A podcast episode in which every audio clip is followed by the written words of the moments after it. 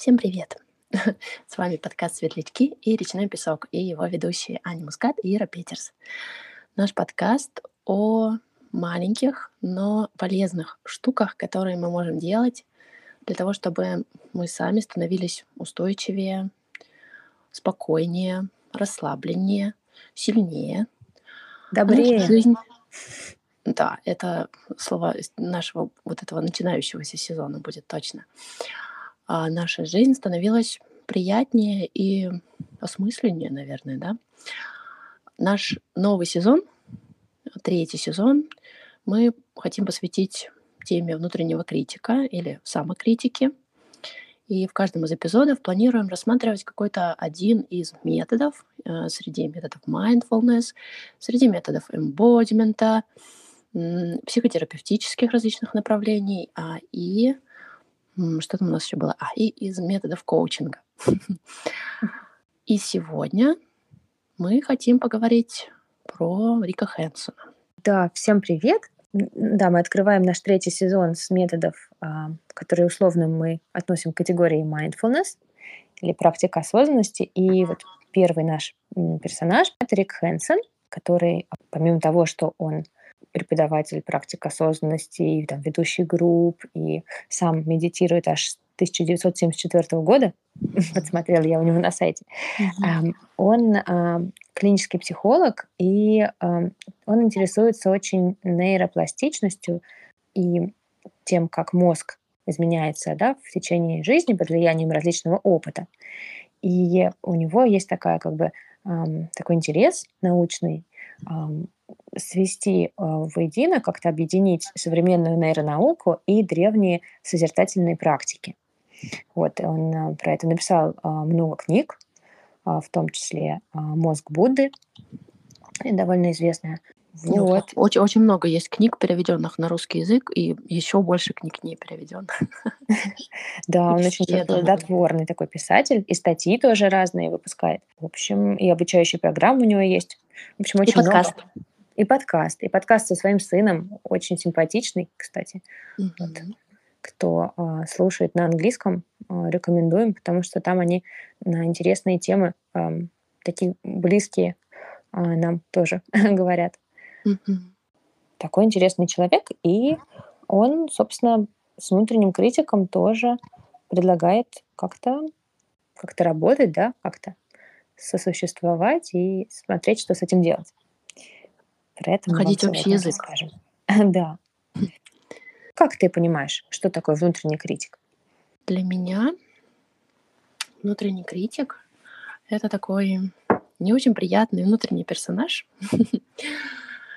который проявляется довольно токсичным образом, может проявляться довольно токсичным образом, обесценивая, критикуя, ругая и по большому счету не позволяя мне проявляться так, как мне этого хочется, как это для меня важно. А все потому, что он пытается меня от чего-то защитить. И от чего именно мы как раз сегодня хотим поговорить об этом. От чего же, от каких эмоций пытаются нас защитить эти критические внутренние наши голоса? Штука в том, что они пытаются нам помочь таким образом. Угу. Да, на самом деле, я думаю, что в этом наша основная идея вообще будет в течение этого сезона о том, что внутренний критик — это не то, это не что-то враждебное, с чем нужно бороться, от чего нужно избавляться и как-то там, всячески этого избегать. А чаще всего тут проблема в неком дисбалансе. Вот как раз у Рика Хэнсона выстроена идея вокруг работы с внутренним критиком, что у нас есть разные персонажи внутренние, можно так сказать, то есть разные голоса, да, мысли, которые принимают разные оттенки, разные нарративы. И есть внутренний заботливый персонаж такой, который нас поддерживает, который нам как-то нас подбадривает. А есть персонаж, который нас критикует, и у него есть здоровое зерно, он помогает нам понять, где мы ошиблись или были неправы, и как нам это исправить. Да, то есть у него вот две основные функции: показать, где ошибка, где что-то пошло не так, и задать нам некую мотивацию с этим справиться. Проблема начинается тогда, когда вот этот вот заботливый персонаж, он очень маленький, и этот голос плохо слышно, а критик, наоборот, такой раздутый, большой, гипертрофированный, и он начинает чрезмерно громко нам указывать на наши ошибки, и их начинает, обобщать, что ли. То есть с указания на какое-то действие переходит на оценку всей личности. И тогда вот это вот постоянное отчитывание, придирки, какой-то поиск ошибок, в итоге вызывают много неприятных чувств у нас, и могут парализовать наше самопроявление. В истоке этого внутреннего критика они очень такие древние, и интересно, Ир, мне кажется, если ты про это расскажешь сейчас. О чем я хотела немножко рассказать, это немножко про эволюционную нейробиологию тех чувств, которые неразрывно связаны с проявлениями этой самой критики, внутреннего критика, а именно с чувствами, связанными со стыдом. Это не только сам стыд, это может быть еще и чувство неадекватности, чувство смущения, унижения, чувство вины, чувство раскаяния. И тут мне сразу хочется сказать, что во всех этих чувствах, во всех этих эмоциях нет ничего плохого в них самих по себе. И наши сложности, Ань, ты про это немножко уже сказала, сложности начинаются тогда, когда этого слишком много, поддерживающих эмоций, поддерживающих голосов наших внутренних мало. Появляется такой перекос тогда, и очень много чувства стыда, если есть, то это приводит к той истории, когда мы перестаем просто двигаться в ту сторону, где мы опасаемся, что нам снова будет стыдно из-за чего-то.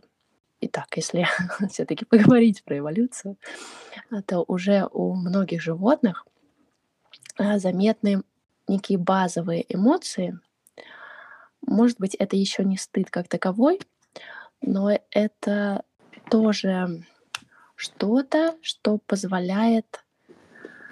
По большому счету, эмоции нужны для того, чтобы нас мотивировать и направлять наше поведение.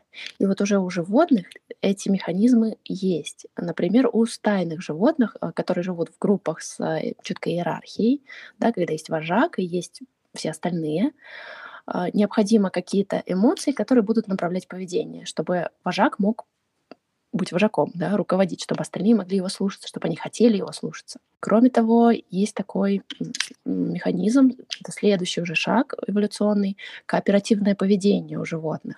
И даже альтруистическое поведение, то есть когда животные, в основном это касается приматов, в первую очередь это касается приматов, и человека, понятное дело, когда мы помогаем кому-то без какого-то немедленного вознаграждения.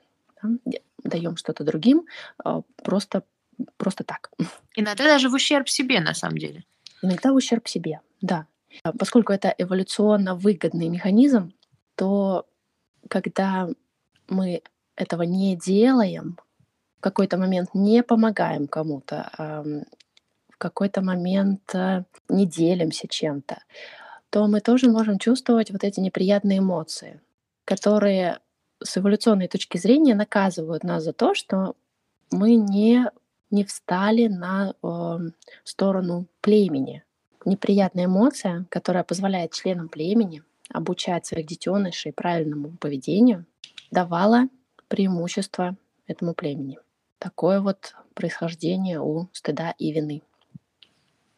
Но кроме вот этой эволюционной истории человеческого вида, есть еще история про то, как стыд формируется в процессе человеческого взросления. Ребеночек рождается маленький, и что с ним происходит? Какие есть корни у чувства стыда, которое мы в результате получаем, когда мы уже взрослые, и когда мы интернализируем все те голоса, критические, которые звучали вокруг нас, когда мы росли.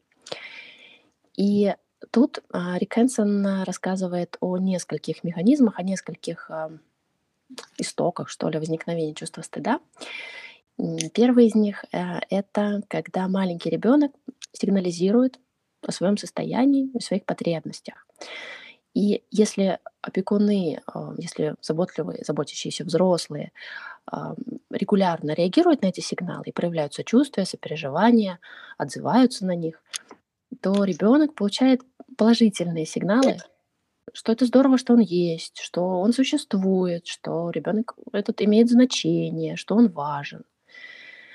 Соответственно, если опекуны эти сигналы либо игнорируют, либо неверно их истолковывают, либо наказывают за выражение потребностей, это, соответственно, отправляет сигналы негативные, связанные с негативными чувствами, о том, что я не важен, на меня не обращают внимания, меня, может быть, нет, у меня нет ценности.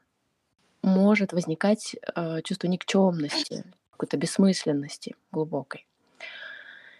И часто история где-то посередине лежит, да, пока мы себя проявляем в определенных границах, то мы получаем поддержку. Если мы за эти границы выходим и проявляемся как-то, как нашим взрослым не нравится, они нас этой поддержки сразу же лишают.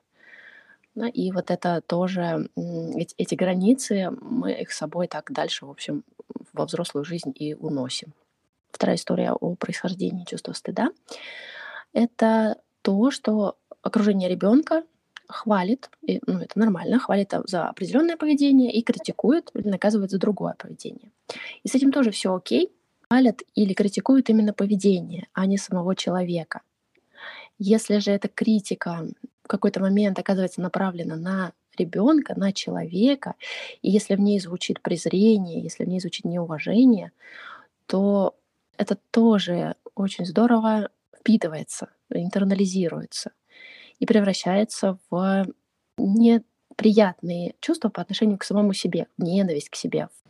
И вот как раз тогда появляется фигура интернализированного критика, которая обладает слишком большой властью. Соответственно, интернализированные заботливые фигуры, заботливый родитель, защитник, очень слабый. И третий источник стыда заключается в том, что мы чрезвычайно социальные животные. И нам важно, критически важно принадлежать группе, быть частью группы, чтобы получать ее защиту, ее заботу. А быть изгоем из этой группы — это крайне небезопасно. И каждый раз, когда ребенок хочет в какую-то группу попасть, а его туда не пускают или его туда выгоняют, да, поиграть со сверстниками, они его не берут в игру или не берут в школьную спортивную команду или не берут, не знаю, в спектакль школьный, куда бы то ни было, да, каждый раз, по сути, когда мы слышим вот это «нет, ты сюда не подходишь», «нет, ты к нам не относишься», «ты не с нами», это вызывает сильное и болезненное чувство нежеланности и стыда. Определенные ассоциации с изгнанием, которое было когда-то эволюционно очень опасно. Да, получается такая очень древняя история и очень нужная, и эволюционно важная. Но все-таки, когда критик чрезмерно большой, от него больше вреда, чем пользы. Поэтому следующая часть нашего выпуска про то, что же с этим, собственно, делать, что предлагает Рик Хэнсон. И он предлагает несколько шагов, первый из которых — это наблюдать за внутренним критиком. Просто наблюдать за ним и отмечать это. Повысить свою осознанность, чтобы понять, с кем ты вообще имеешь дело, да, как он выглядит, этот твой критик, и что он обычно, какие у него привычки. И отмечать это можно как некие события. Например, здесь это пренебрежительное отношение к своей боли. Здесь он преуменьшает твои достижения. Здесь проявляется какая-то диспропорциональная злость на себя. И можем понять, что именно критик делает, да, по каким-то его ключевым фразам. Любой бы так смог, или там, а вот у Маши еще лучше получилось, да, понимаешь, ага, значит, он преуменьшает мои достижения, или там, ну что ты разнылся, это пренебрежение к собственной боли. Таким образом, когда мы наблюдаем за критиком и ставим некоторые ярлычки, присваиваем его каким-то проявлением, это позволяет нам создать дистанцию с ним и уже не так сливаться с тем, что он говорит, не так этому верить. Да? Получается, что помимо критика, который заполняет в такие минуты все пространство сознания, у нас оказывается уже два персонажа. Есть критик, а есть тот я, который за ним наблюдает. И это уже помогает немножко облегчить и эмоционально вот эту ситуацию, и взять как бы больший контроль в свои руки.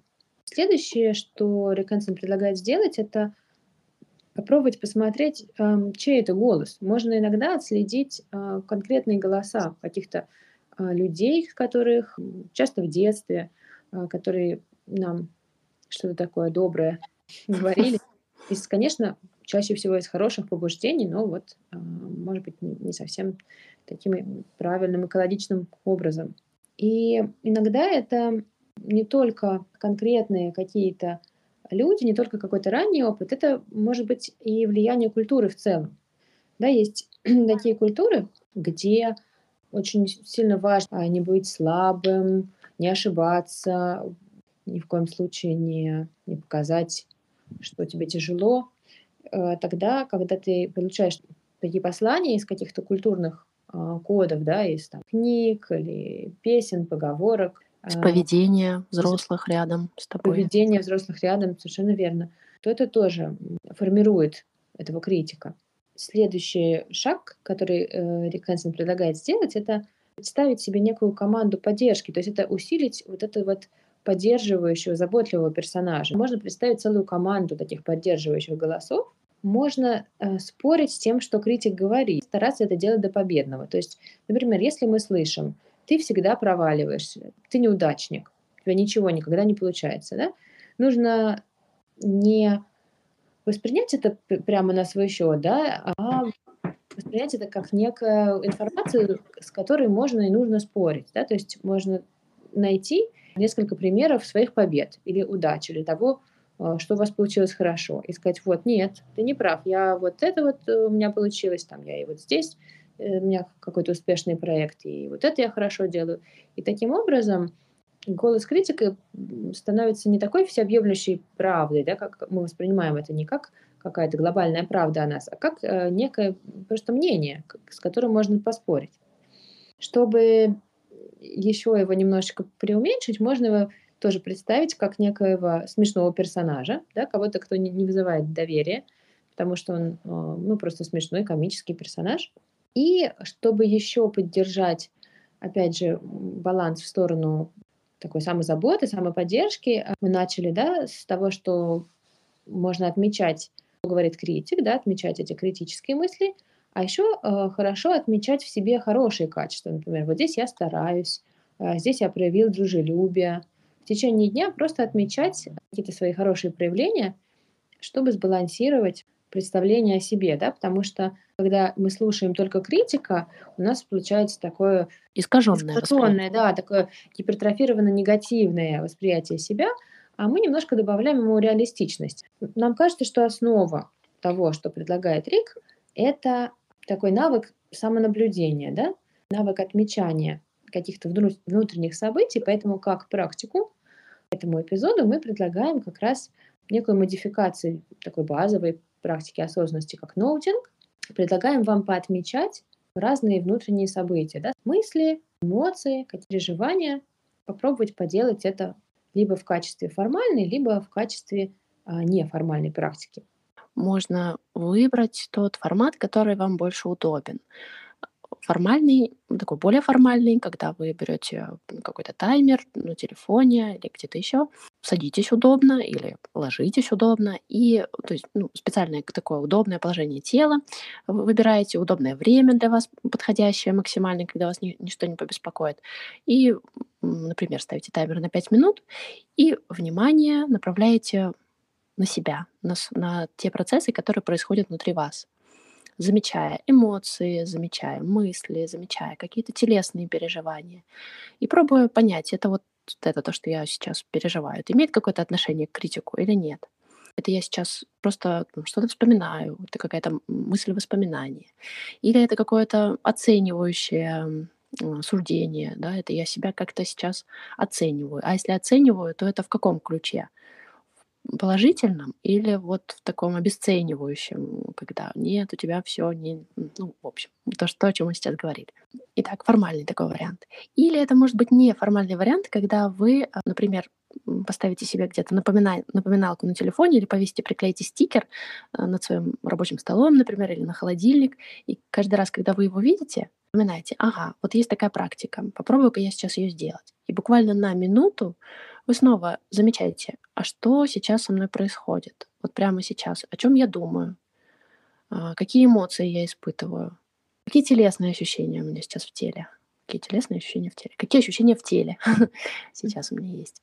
И буквально минутку, несколько вдохов-выдохов, позамечать, что происходит.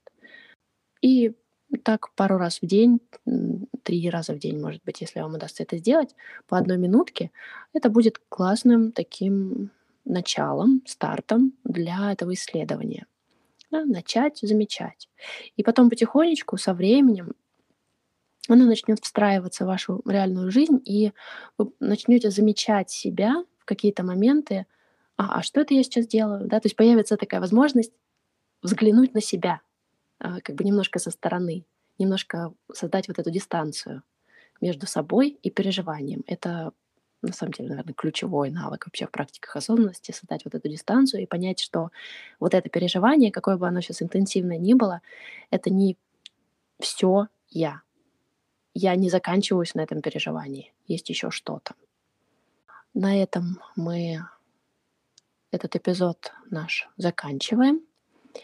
Единственное, что хочется добавить, это пригласить вас в наш Инстаграм svetlyachkiipesak с 2 «и» на конце. Там будет больше практик, и там мы будем выкладывать свои собственные наблюдения от этих практик, потому что мы их будем делать вместе с вами. По крайней мере, у нас есть такой план. Суперплан. Вот посмотрим. Есть также телеграм-канал, где будет примерно то же самое происходить. Для тех, кому Инстаграм неудобен, или вас нет в Инстаграме, вам не хочется туда и все такое прочее. И, кроме того, мы, конечно же, приглашаем вас поддержать нас на Патреоне. Все ссылки мы положим в описании эпизода. Спасибо, что слушали нас. Мы очень рады снова быть с вами. Надеемся, что вот этот сезон будет наполнен пользой и что он будет для вас интересным. Ура! Пока-пока.